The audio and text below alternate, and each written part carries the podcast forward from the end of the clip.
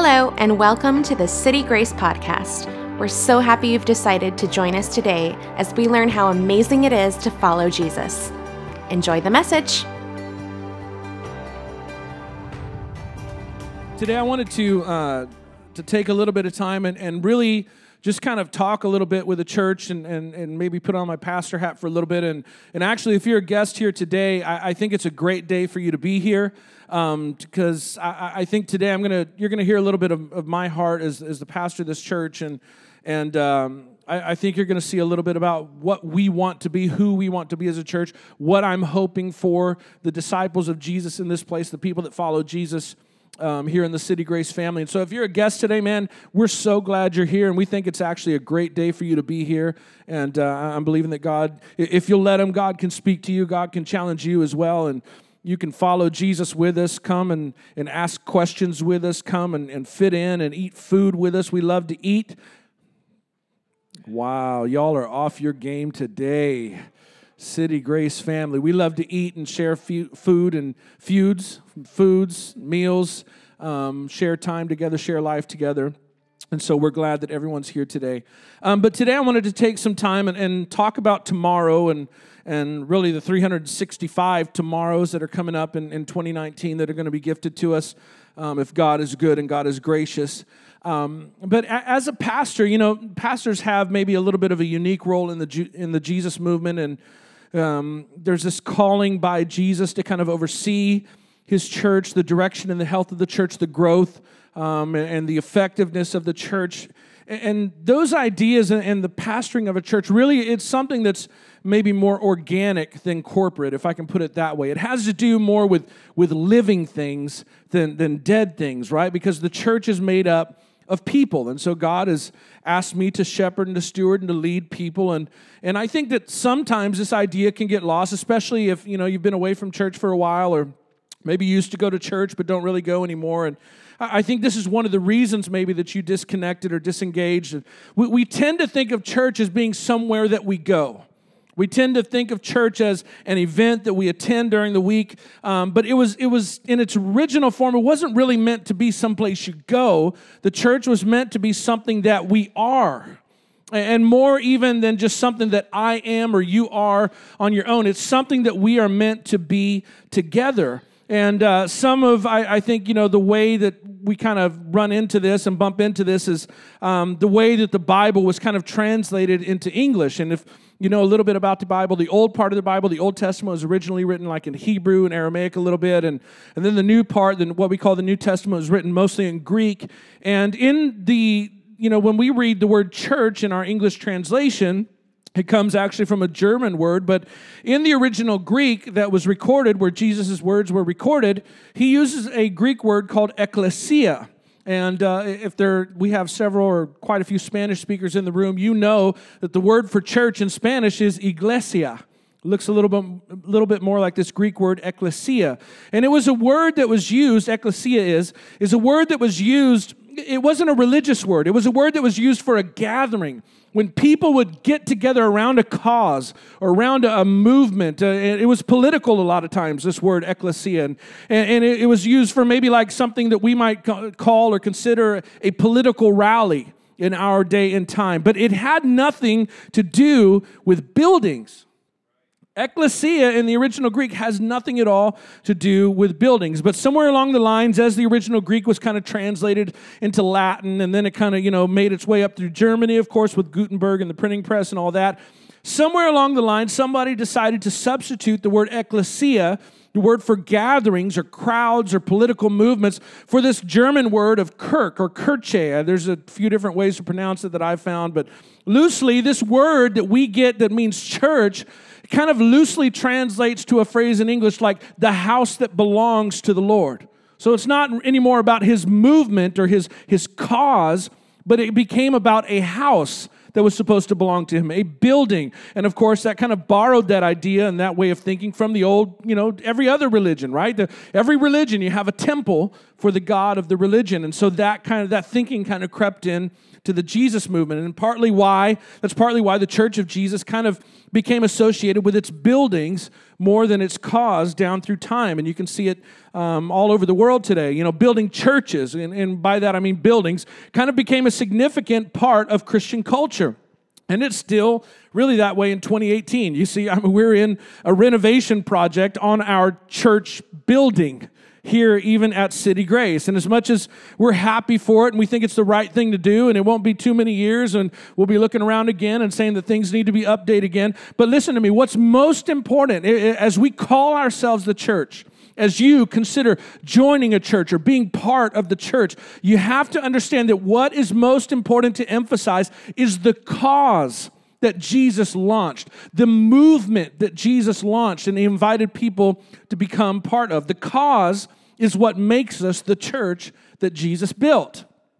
The cause, the movement, the ideas, the beliefs, our belief that Jesus Christ is the Messiah the Son of the living God. And if you're not Jewish, that word Messiah doesn't really have a lot of meaning for you. But for the Jewish people, the Messiah was something wrapped up in their national history, their national identity. It was this promised rescuer from, from God Himself. And, and the church is built around the idea that Jesus is that promised rescuer from God Himself. Jesus is uh, uh, the, the true image of the Creator, that Jesus is the image of God, that we actually were created originally to reflect and to, to shine out into our world. To believe that our belief that Jesus is the Messiah, the Son of the living God, the only one that can, can forgive our past sins, the, the only one who is a pattern for a redeemed future, for a different way uh, of being human, not just for us, but for everybody who draws breath on God's earth. And so these beliefs, these core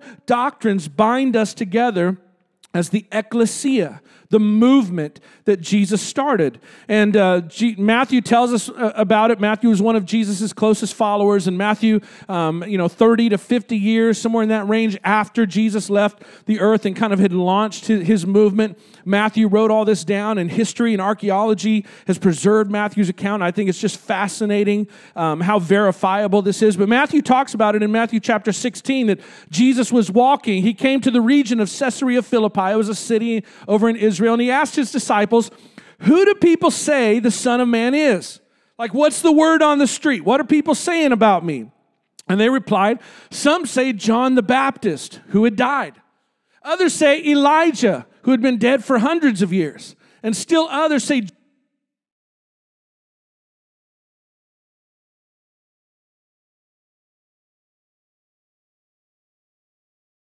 echoes in what you're saying of, of our old Jewish scriptures, you know. So maybe you're one of those old dead voices and ideas, but maybe, you know, with a little bit of a new spin on it. And then Jesus looks at them and, and he kind of gathers them in close and he says, But what about you? Who do you say that I am? And see, Jesus knew what they were about to be up against. Jesus knew that, you know, eh, his voice and his teachings were going to clash with the rulers and the ideologies of the day, and, and even the way that people thought about religion, the way that people thought about power and how power was supposed to be used. And so he, this was the key thing that Jesus needed to know from them. If you're about to go with me through all of the hell that's about to be unleashed on us, this is the key issue. Who do you believe that I am? Who do you say that I am. And Peter was probably standing towards the front of the group anyway, because Peter was always just kind of like up there front and center, a little bit loudmouthed. And I say that in a very loving way because it gives me hope. But Simon Peter, he answered Jesus and he says, You are the Messiah. You're the Son of the living God. See, Peter was Jewish. Peter had grown up with the theme and the idea of a Messiah the theme and the idea uh, uh, of a person that was coming that somehow was God and yet was God's servant. And to Peter, the word Messiah was more than just a word. It was an idea. It was a person. It was a rescuer. It was, it was hope itself. It was a, a champion of every person that found themselves oppressed and kind of bound by chains. And so Peter's telling him, You're the rescuer that our Creator God has promised from the beginning. You're the arm of our God, our Old Testament scriptures would say. You're the kingly presence of our God. You're the image of our invisible God. Let me go ahead and call you the Son of the living God. You are that which came from the heart of the Father himself and came into our world and became flesh. And Jesus looks at, at Peter, and I think Jesus kind of has a twinkle in his eye and maybe a grin on his face, and he's nodding his head, and he replies, Blessed are you, Simon, son of Jonah, for this was not revealed to you by flesh and blood. Peter, you're smart, but you're not that smart. This was not revealed to you by flesh and blood, but by my Father who is in heaven. I can tell that you've been praying. I can tell that you've been waiting. You've been looking forward to the day when rescue will come, and my Father has shown this to you. And then this is the part where Jesus kind of peers into the future. Jesus looks 2,000 years into the future, if I can put it that way.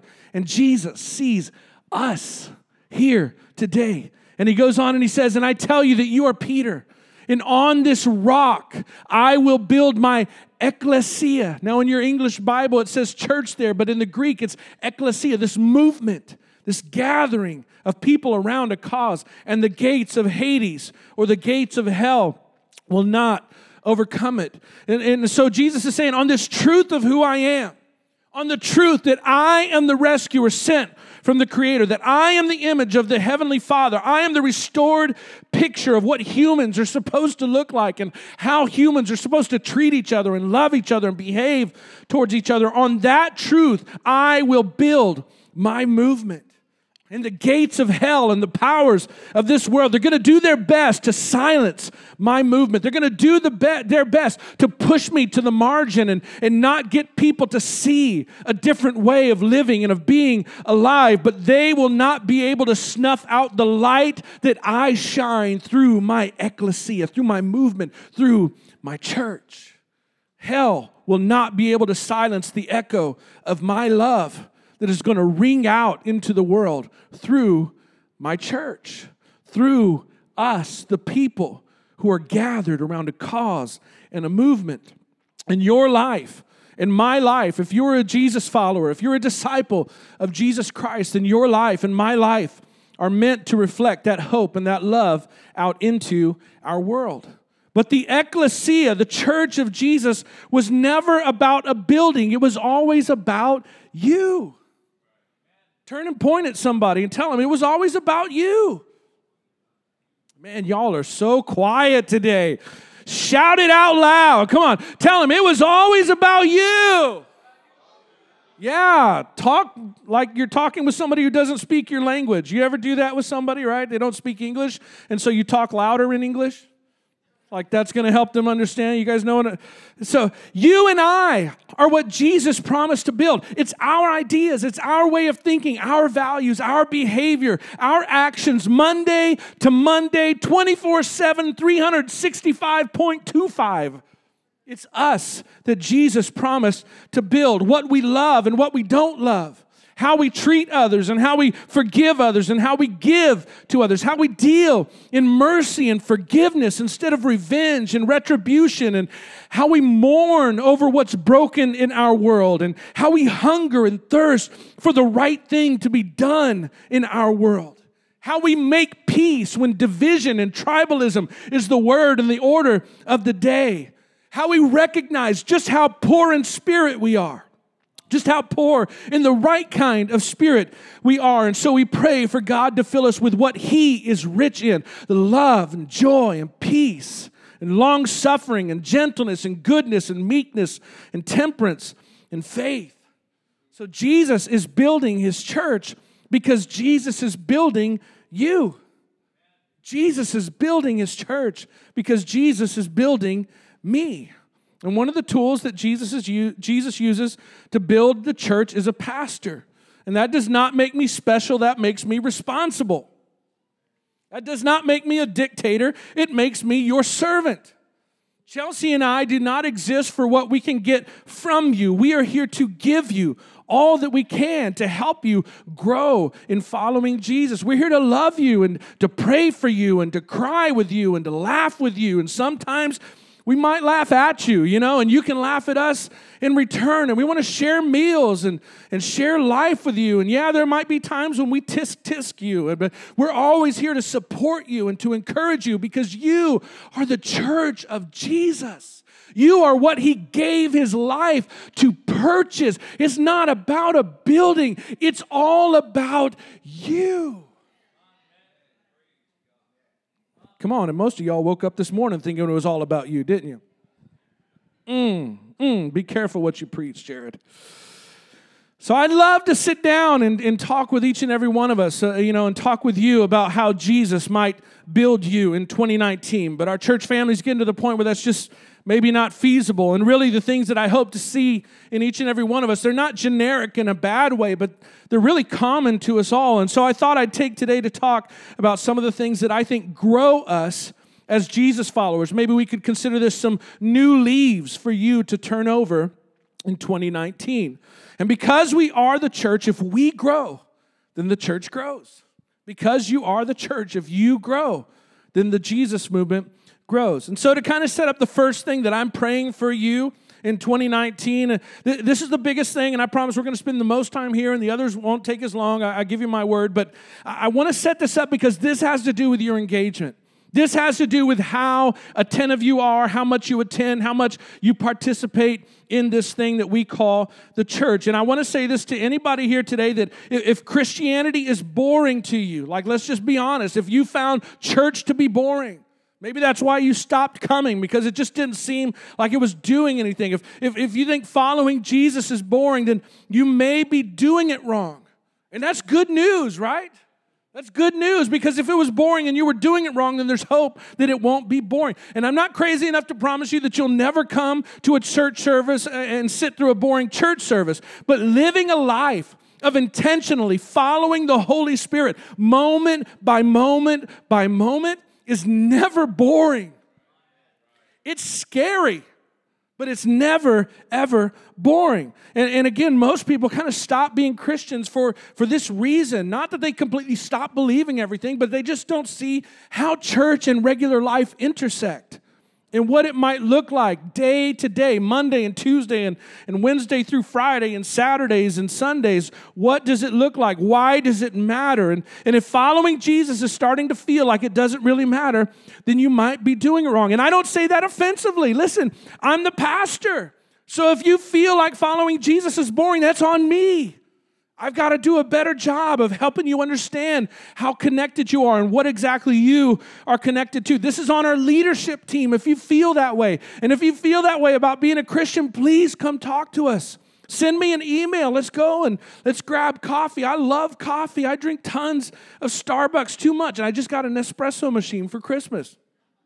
So I will make you your own ristretto or lungo or cafe Hujumungo. I don't know what all the names are. They're, they're, they're little pods. They're so ridiculously named. You know, I want the one that tastes a little bit like chocolate. Like, you know, they should make that the name. Tastes a little bit like chocolate. I'll take four of those. You know, this just make it easy for me, please. But but you know, we need to know if this is the way you feel about being a Christian because it's not supposed to be boring. It is it is full and it is full of joy and it's the most wonderful way to live life. I'm telling you, a lot of us have tried a lot of different ways of doing life and they all hurt. But with Jesus, it's so much better. And so if it feels boring, man, come, come talk to us. We need to know so that we can connect the dots better and, and make the right kind of ministries available and connect you with the right resources. Maybe just walk with you a while. And, and we're here to, to lead you into the full kind of faith-filled life that Jesus promised you could have. And so, one of the things that I'm praying for, for every person that follows Jesus at City Grace this year, this is what I'm praying for. I pray that you at some point obey the Spirit in doing something that requires courage.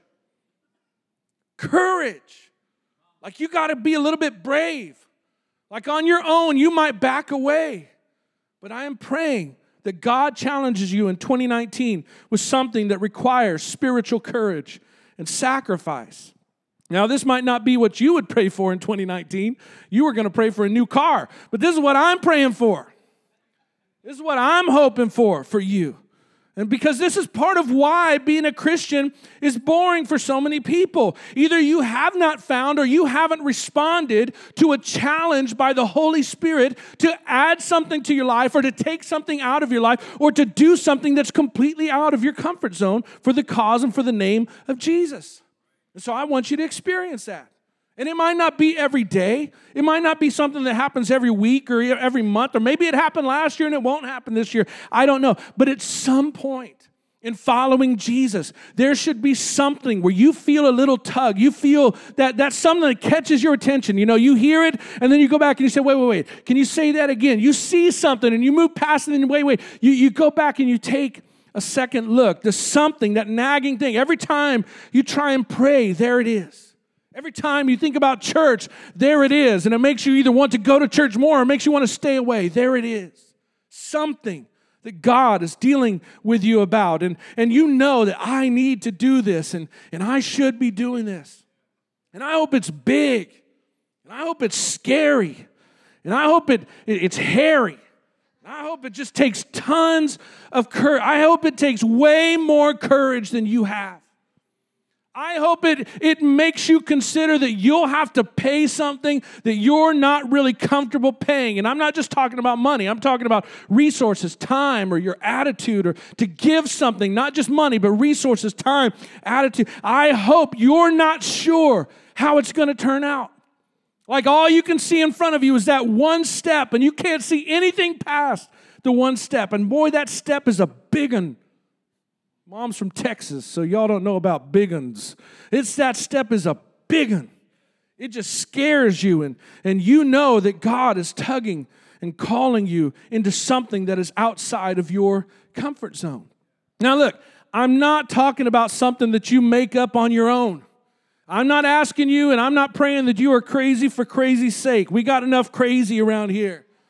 You don't need to test God. You don't need to prove God. You don't need to drink Kool Aid or handle the snakes. That's not what I'm talking about. I'm not talking about leaving the one job before you get another one lined up. I'm not talking about marrying the first girl that matches you on Christian Mingle. I'm not talking about all that. I'm not talking about crazy for crazy's sake. I am talking about something that you've gotten godly counsel on. Something that every time you pray, God deals with you. Something that's completely in line with God's word. Something that people who love you and love Jesus, they agree with you that, yeah, that's a big deal. But man, maybe you should do it. And if you do, I'm here to support you as you do it. Here's the thing you can't go for too long without you know, living for God without doing something that requires faith. You can't live for any veteran Christians in here know what I'm talking about. If you go too long without doing something that takes a little bit of faith, a little bit of trust in God to make up what you know you lack, if you don't do that, you're going to get disconnected with your faith. You're going to get bored and you're going to walk away. You think, well, Jared, how can you say that? You're the pastor. You're supposed to make sure. I'm telling you, this is the truth. Like, here's how I can say that. Listen, if you follow all of Jesus' teachings and order your life around that, won't it make life better? What you're all scared? That wasn't a trick question. That was a good question. you you can answer. Want to make life better? Like it does. It makes life peaceful. Like, you know, you still fight with your husband or wife, but you don't throw things anymore. Like, it's okay. It's a, it's a little calmer, right? If you order your finances, if you just live life in your relationships. But here's the thing you can learn to live in peace because you have learned to do all of the smart ways to do life. But you've learned to live in peace, and you no longer depend on God to give you that peace because you are practicing His ways, but it's kind of like you've cut Him out of the picture because of all that you have learned. Now, I was debating whether or not I was going to share this with you.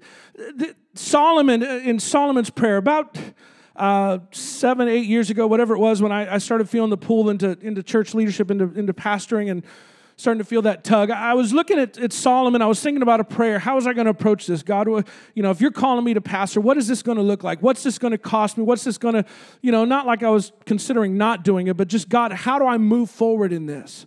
And, and I came across Solomon's prayer. Solomon's considered the wisest man in, in the Bible, maybe the wisest man in history, right? And, and we all like Solomon because Solomon, when he was becoming the king of Israel, they told him, or God told him, you know, you can ask me for anything you want. And he could ask for money, could ask for fame or power, or, you know, those kinds of things. And instead, he said, God, I want wisdom. Will you give me wisdom? And God was like, wow, that's a great request. So, yes, here's wisdom, and I'll give you money and fame and power and all of these things. And we look at Solomon and think, wow, that was awesome for Solomon to ask for wisdom. But where did Solomon end up? If you know the story of Solomon, where did Solomon end up? Solomon ended up with 700 wives, which means that Solomon had 700 mothers in law who were nothing like my mother in law, who's awesome. She's in the room, and I'm telling you, that would not have been a big deal if they had all been Narda. That's where Solomon ended up 700 wives and 300 other ladies on the side. Like, what in the world is going on? And then he ended up building temples and altars to all of their different gods. He didn't make them convert over to worshiping the one true God. And then he ended up at the end of his life, he was worshiping their gods right alongside his God. What happened to his wisdom? What happened is God filled him with wisdom. Well, pretty soon he was so smart that he, quote unquote, didn't need God anymore. And you can order your life by the wisdom of Jesus Christ. But if you're not careful and if you don't live a life that is characterized by a constant dependence on the presence of God, you will find that you will learn your way out of needing God in every moment of your life. And so I decided, God, I don't want wisdom.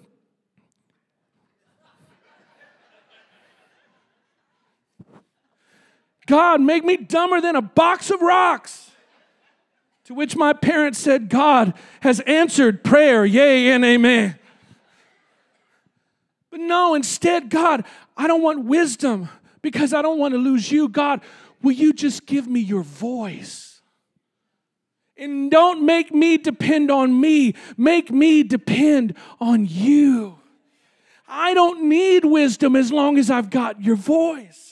I don't need to have it figured out as long as I'm holding your hand and you're leading me. I don't need to be strong as long as I am asking you to be strong on my behalf. I don't want to figure out life on my own, do life on my own, walk on my own, because then I would always be on my own. But Jesus, I want you.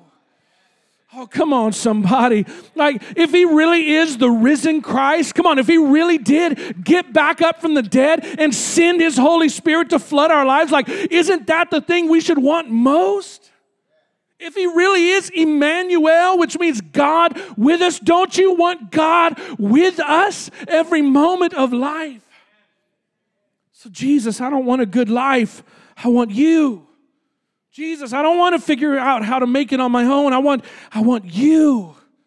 You're more than just a philosophy, and you're more than just one religion among all the other religions, but I believe that you are the Messiah, the Son of the living God, the promised rescue for me who was lost in my sin and lost in my own wisdom and lost in my own strength and ability. You are the promised closeness, God with us. God, I want you. I want God. And so this is what I'm praying that you totally realize your need for God in some area of your life. This is how you become a deep Christian. Anybody, if you grew up in this, you know, church like I did, growing up in a pastor, someone went to church all the time, man, I heard a lot of preaching. And there's sometimes if you grew up maybe a little bit like that or have a lot of church background, you know, any, anybody ever remember hearing a really confusing sermon? You guys remember that? Oh, I went back, I went one slide too far. You guys remember hearing a really confusing sermon? You thought, man, that was really confusing. You said to somebody next to you, man, that was a really confusing sermon. They said, no, that wasn't confusing. That was deep. I said, no, no, I didn't understand it, and I don't know what I'm supposed to do with it. I said, yeah, because it's deep. No, it wasn't deep. That was confusing, right? That's you're scared to say amen on that one. You don't know where I'm going. Deep Christianity isn't about information that flies over your head. Being a deep Christian is about following Jesus into circumstances that are over your head. This is what deep means. Deep means that you can't stand on your own two feet. Deep means that you obey with no guaranteed outcome. Deep means a yes to God, even though you don't know where it's going to end up. Deep means a yes to God, even though you know that you don't have enough knowledge or wisdom or resources or strength on, on your own. Like, think of all the Christians that impress you. Maybe it was your dad or, or your mom or your grandparents, one of your grandparents, or maybe it's just the heroes of, of, of faith that we find in the Bible. It wasn't what they knew that impressed you, it was what they did, oftentimes in spite of what they knew. It was how they responded to life. It was how they responded to, to tragedy and to things that set them back. And they had faith, even when it seemed like they should have given up their faith. And you look at them and you think, man, look at them go in their faith. And we think, I don't know if I could ever respond like that. I don't know if I could ever do that or give that or say that or go there or, you know, be that. Here's the secret they didn't know either. But it didn't matter what they didn't know. It didn't matter what they didn't have. All that mattered is following Jesus wherever he might lead. Especially when it brings us to the end of ourselves. Especially when it brings us to the end of ourselves, because this is a truth. You'll never experience the richness of God until you face your own poverty. You'll never know the wisdom of God until you find something, run into something that you can't figure out on your own. You'll never know the forgiveness and the mercies of God until you come to a full realization of just how sinful and broken we are. And we come up against something that we think, man, I don't know if God can even forgive me of this. But there are moments and there are times when we pray and the forgiveness and the mercies of God. Come on, anybody know what I'm talking about? And suddenly you, you find that breakthrough and you believe, you begin to believe He has forgiven me. I know I don't deserve it, but He has. You'll never find the riches and the richness of God until you face your own poverty. But some of us aren't there. For some of us, we follow Jesus because it's a great idea. And it's great that you're following him because you think it's just a great idea. It's why you're here, but there's an element of risk that's missing. Your faith is tame and it's manageable, and I am praying for God to scare you. Mm, mm. But some of you know exactly what I'm talking about. There are people in this room, you've already been praying. God's already been dealing with you. And you know, you're at that point where nobody has to remind you to pray. Like people ask you, well, have you tried praying? And you're like, pray. That's all I do lately. I can't stop praying, right? I'm so keyed up. It's a big deal. And maybe it's baptism. Maybe it's leading a small group or being part of a small group. Maybe it's it's tied to your financial giving or a prayer or a fast or a relationship or something that's broken at work. Or maybe it's somebody that needs something and you know they do and God has put you in their lives and you're scared to make that commitment. Maybe it's that walk to the front after a message. Maybe it's giving up that thing, letting go of that thing. It's been bugging you for a while and you know it's hurting you. You know it's hurting your marriage and it, you know you've been letting it hang around, but maybe you know it's time that you do something about it and you're not sure what's on the other side of letting it go. You need to let it go. You need to come to the end of yourself so that you can find the richness and the glory and the goodness of God. That's good. Come on, somebody, and say amen in church this morning. This is what it looks like to walk by faith. Faith is not purely a mental exercise. It's kind of come to, to have that meaning in our, our modern day context. But faith is, beha- is what you do and how you behave as if something is true. Faith is what you do based on what you believe. That's why James, the brother of Jesus, said that faith without works is dead. It's when you believe and you act on what you believe God said to be true. And in your future, I'm telling you, when you look back on this thing, when you tell the story of this thing, it's always going to be emotional in your future, when you look back at what you were facing and you didn't know where your, your answer was going to come from, it's always going to get you going on the inside and, and cause you to be grateful because you trusted what God said. And even though it was out of your reach, it was never out of God's hands. And God came through. God's faithfulness intersected with your faith, and your world will never be the same. So I'm praying for God to scare you. Because if you don't look for this, If you don't pray for this and listen for this, you'll get older and you'll become an experienced Christian, and then your faith will get stale. And you'll call yourself a Christian because of something you did one time a long time ago. But you won't be a Christian because of the daring, the scary, and the challenging things that God is trying to do through you and in you in 2019. But come on, don't you want to see what God does next? Come on, if what He's already done in your past is nothing short of amazing, don't you want to see what else He can do in your future? Don't you want to walk in places you've never walked before as long as God is by your side? When you go there, when you do this, you'll pray like you've never prayed. You'll open your Bible. Verses you've read before will come alive like they've you've read them 50 times. Well, not really cuz you know nobody reads that verse 50 times, but you've read it a ton of times and suddenly it will be more alive. You'll come to church and sing these worship songs and you'll cry and you'll lift your hand. You'll say, It's my favorite song. And they'll say, We've been singing it for eight years. And you'll say, Yeah, I know, but I never noticed the words before because everything will start to connect. And everything that God has already put in place to support you is already there, but you'll start seeing it for what God meant it to be. And His, his words and His promises will come true for us, each and every one of us as we move forward with God into something that's unknown. And Jesus was getting close to the end of his public career and he was talking and challenging people. He's, he's heading for Jerusalem where he's about to be crucified. He's about to die, to give up his life, to give us new life. And it's maybe his last big push for disciples, maybe his last big calling for people to join his ecclesia, the movement that he is starting. And, and we don't really know where the man comes from. There was always a crowd following them, and probably Jesus had seen him in the crowd for a while. But Luke tells us that at one point in Luke chapter 9, verse 59, he said to another man, Jesus turns and says to a man, Follow me. This is the invitation of a lifetime. The Jesus movement is about to change the course of history. And Jesus has invited this man to follow him and to be part of changing the world. But he replied, Lord, first let me go and bury my father. Now, first, that's a pretty reasonable request. Like when we think of it in our terms, like, yeah, if, if my dad had just died, you know, I probably wouldn't be with Jesus in the first place. And that's the key to understanding what's going on here. The man's father was probably not dead yet. In the first century, when somebody died, it was a race to get them in the tomb as quickly as they could.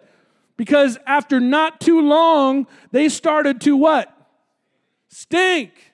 Yes. That's why when you see Jesus in the story of Lazarus, he'd been in the tomb for four days by the time Jesus showed up. They buried him right away as soon as he had passed away. This man was not asking for permission to go attend the funeral service of his father. This man was asking Jesus for permission to go home and live with his aging parents and eventually lay his father to rest and set the estate in order and maybe gain some inheritance for himself. And then, when he had everything lined up, when he had everything sorted, when he had everything put into its right place, when he had ordered his own life, he could come back and he could follow Jesus. And Jesus has no chill. Jesus looks at him and says, Let the dead bury their own dead, but you go and cl- proclaim the kingdom of God. That's a pretty pointy statement, right? It's a pretty pointed statement from somebody with long flowing hair, a nice manicured beard with a sheep always on his shoulders, isn't it? Nice rosy cheeked Jesus with the faint glow behind his head. Like this is, this is a harsh statement for Jesus to make. And Jesus is trying to show him that inheritance and position and estates and future considerations, those things are all dead when you compare them with the new kind of life that I am trying to introduce into the world. He's trying to get this man to see you need to leave those temporary and empty things to temporary and empty people, and you go and proclaim the kingdom of God. The new kingdom where wealth status means nothing. The new kingdom where people who were once divided are suddenly brought together. The new kind of kingdom where your estate and your inheritance is not a cause for self promotion. You need to go proclaim the new kingdom where slaves are set free and those that are bound by addictions are released to a new way of life. Leave the temporary and the empty and go proclaim the kingdom. And here we sit today in rooms and we join ourselves to a body of believers that has been created by people, the previous generations of this church, that have answered this very call. We have made sacrifices in our lives to bring this church family to this place and to this moment. We today are the result of invitations and websites that people have built. Your kids are right now back there with volunteers who are giving of their time and sacrificing themselves and letting some temporary and empty things go by so that they can proclaim the kingdom of God. We today, this room today, you here today, you are the product of prayer upon prayer upon prayer because somewhere along the line, thank God for the City Grace family that we decided the things of this world are temporary and they are empty. But God, with your help, we will step into the unknown. We will step out and follow you, and we're not sure how it's going to end up. But as long as we have you, Jesus, as long as we have you, We've seen people healed of their physical ailments here in this church family. We've seen marriages that were broken put back together in this church family. People burdened by guilt and sin and things that you have done in the past and we had done in the past. In this church family, we've been baptized in Jesus' name and had our past washed. I'm one of those empty, empty people like you and like me. We have been filled with the holy breath of God Himself. Lives that were broken have been put back together, all because a previous generation of the ecclesia decided no more temporary and empty things. Jesus, I give myself to following you, even though it might scare me. None of it is by us. But hear me, hear me. All of it that Jesus does is through the church. It's through the church. And the gates of hell will never stop this church from reaching into the darkness and shining the light and the love of Jesus Christ. Can you give him thanks this morning? Come on, all over this room. Can you take a moment and tell him thank you for his love and his light?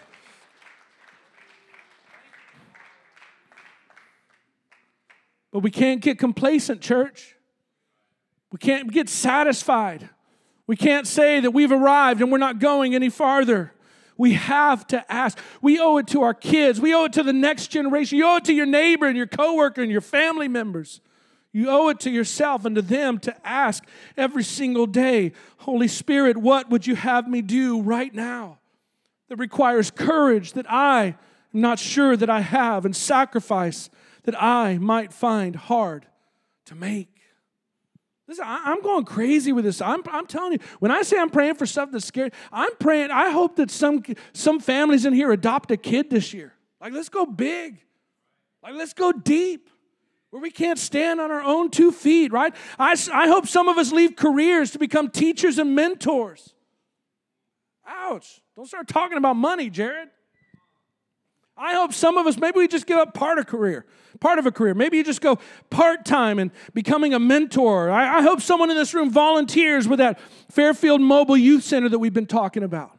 I hope someone here begins to give of yourself and your time for senior care. Maybe it's orphan care or meal care or jail visitations or medical clinic volunteer. I can't wait to hear what God does to this broken world through your love. Mm, mm, mm. It's what I'm praying for. It's what I'm praying for. So get ready. If you start getting scared, you're welcome. You're welcome. A few more things, and I promise that was the longest one. I won't take as long on the rest of them. Just a few more minutes here. I pray that you will experience the joy of helping someone take a step to follow Jesus. In, in the previous times, we had said we hope that you would invite somebody to church, but this, this, this requires love. This requires sharing your table and sharing your living room. This requires prayer, maybe even fasting. I fast every day. Between breakfast and lunch, between lunch and dinner, Then I go to bed at night and I wake up in the morning and I break fast. That's just what I do. It's just how holy I am. But someday, hello, church family, someday to have someone share their story, to have, oh, do you know what it's going to be like when you stand before the King of Kings? and someone that you love, someone that you gave your life to help, steps forward and they are part of that eternal God family. And they say, I am here because of him. I am here because of her and her love and her prayers, that you were the catalyst, that your prayers made the difference. You helped them make that first step. Maybe you did invite them, or maybe you didn't meet them till they got here, but you gave of yourself to make a difference in someone else's life. You took them up in prayer. You attended small group. You led them to baptism. You came to the front and prayed. And maybe they'll have questions and maybe they'll have issues that are over your head and you're not sure what to do. Pastor, what do I do with this? How, how do I help them in this? And maybe you'll be in over your head like, you know, things are getting deep. And you'll need God. And you'll pray like you never have. You might even cry over them in your prayer.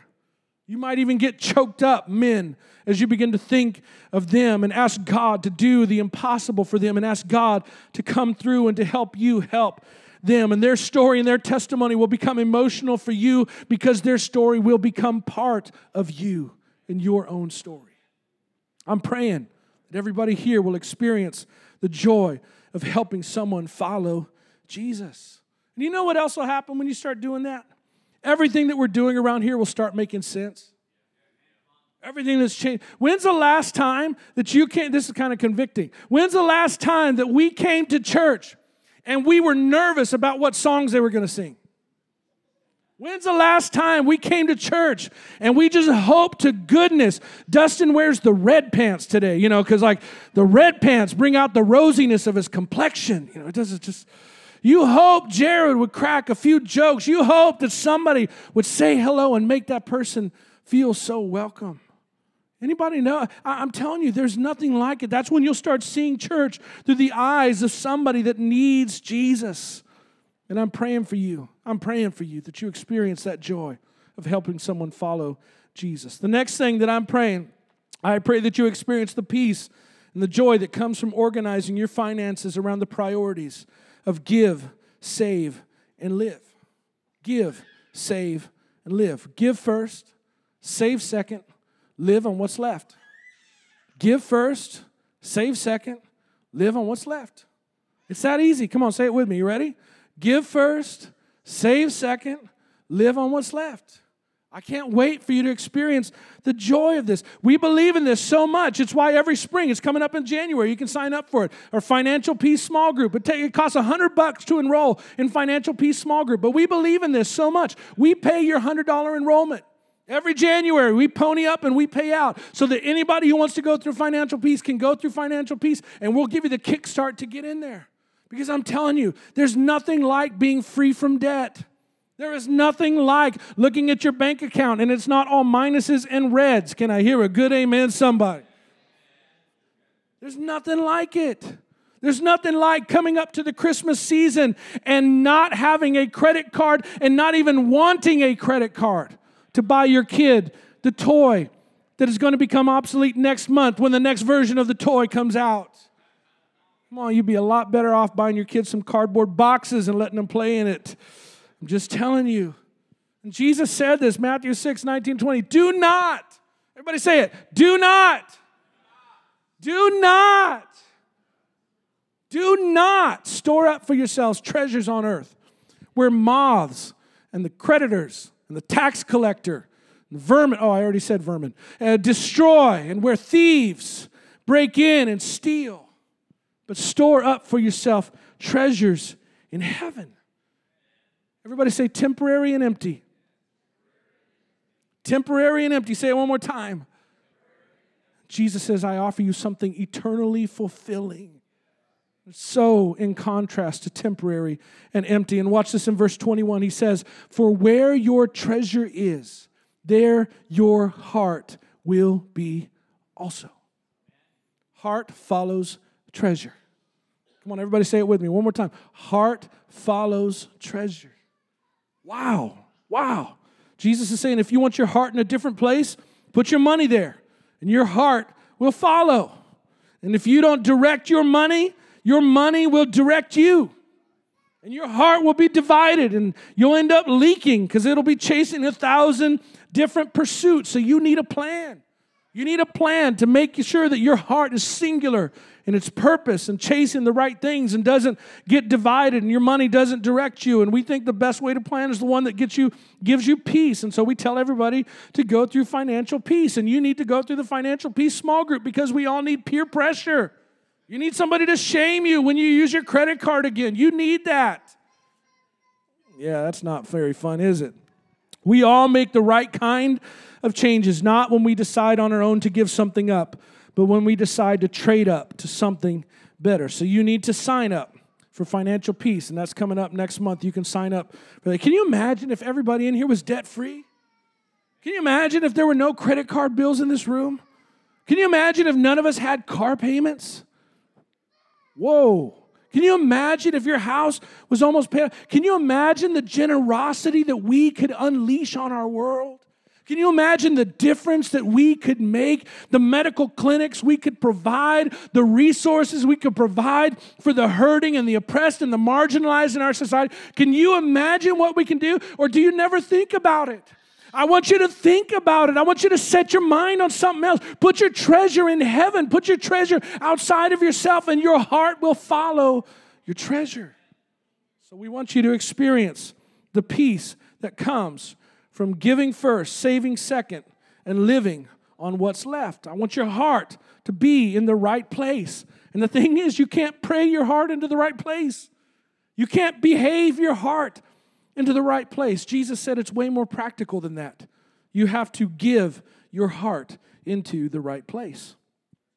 So, I want you to experience the peace and joy that comes from organizing your finances around the priorities of give, save, and live. And the last thing for today, for those that are newer, uh, I, I, maybe you're not a believer yet. Maybe you're hoping that some of your questions get answered. Maybe you're you're hoping there's something that you missed the first time you went to church. You were part of a church. Maybe you had a bad previous experience, and, and you know maybe you ran into a narrative in college or someone else somewhere else. Someone else told you that this couldn't be true. This couldn't be real if you were going to use your brain and be a person of science. But but there's still something you can't escape.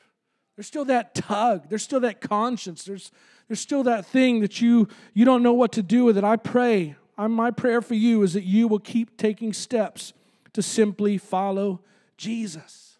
To simply follow Jesus. Well, what does that mean? Well, it's different for everybody. And we Christians are bad at acknowledging that sometimes. We think everybody has to take the same exact steps in the same exact order at the same exact timing that we took our steps because that's what got me here. But I'm not you, and you're not me, and you deal with things that I didn't deal with, and I dealt with things that you'll never deal with.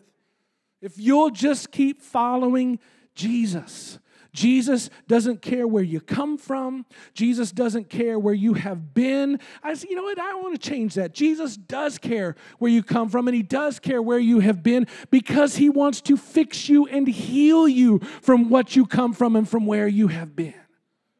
He doesn't want to just write it all off. He wants to show you the meaning and the purpose that He can give your previous pain so that He can show you a different future that you never even thought was possible. So simply take steps to follow Jesus. Take steps to follow Jesus. And if you're here and thinking of following Jesus and something won't let you completely walk away, I, am praying for you. Keep following. Before you have all the answers, keep following. Even though you may have doubts, keep following. The following, we, we, Christians, we forget this all the time. Even the 12 closest followers of Jesus had questions and had doubts. One of them even got a nickname after Jesus had been raised from the dead. What was his nickname? Doubting Thomas. Like you can be doubting Thomas and still be a follower of Jesus. The Old Testament says it this way taste and see that the Lord is good. Just give it, give it a taste. How do you taste something? When you taste something, do you put the whole thing in your mouth? No. Chelsea and I went on our, our honeymoon. Dustin, come on up to the instruments. Give these people hope. Uh, Chelsea and I went on our honeymoon. We went on a cruise, and, and on that cruise, we decided early on. I don't know who. I don't know if it was a dare. I can't remember now. It's two, almost 18 years ago, babe. Mm, 18 years ago. Y'all marry a blind woman. I'm telling you, it makes your life easier. 18 years ago, went on a cruise. We decided early on in our marriage we were going to taste any kind of food. We didn't care. Well, wouldn't you know, on this cruise, they served escargot, snail. Yeah. And we decided we were going to taste the snail. I did not pick up the whole thing and put it in my mouth. I cut off just a little tiny bit. You know the little eyeball stem thing? Like just, no, I'm just kidding. It wasn't like that. It was worse. It was gross. It was salty. And if you've ever had a cold, you know exactly what it tastes like.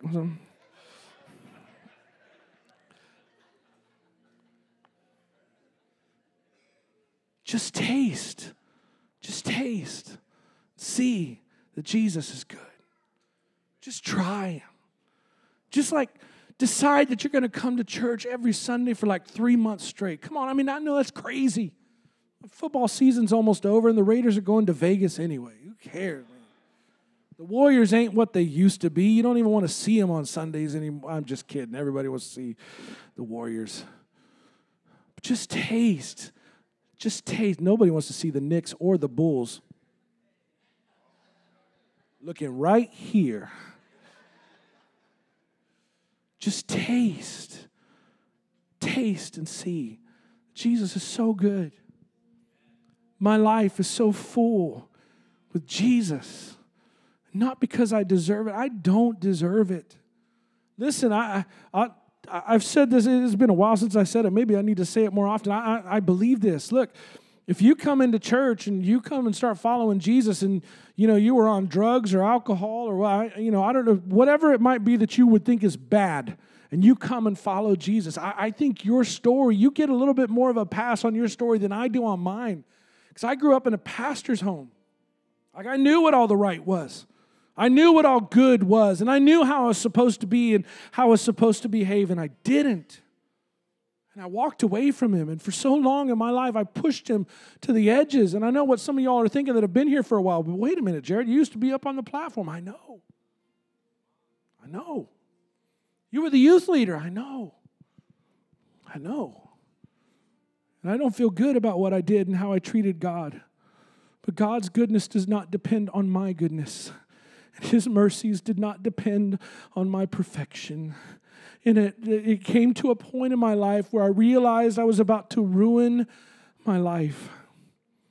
And I tasted again of the Lord's goodness. And I felt his mercies flood over me. And I came to a point of prayer and surrender. And I said, Jesus, wherever you want to lead me, I, I'll just take the step and I'll just do it in, in, in obedience because I'm not smart enough to figure it out on my own. And God is good in spite of me not being good. Taste and see that He's good.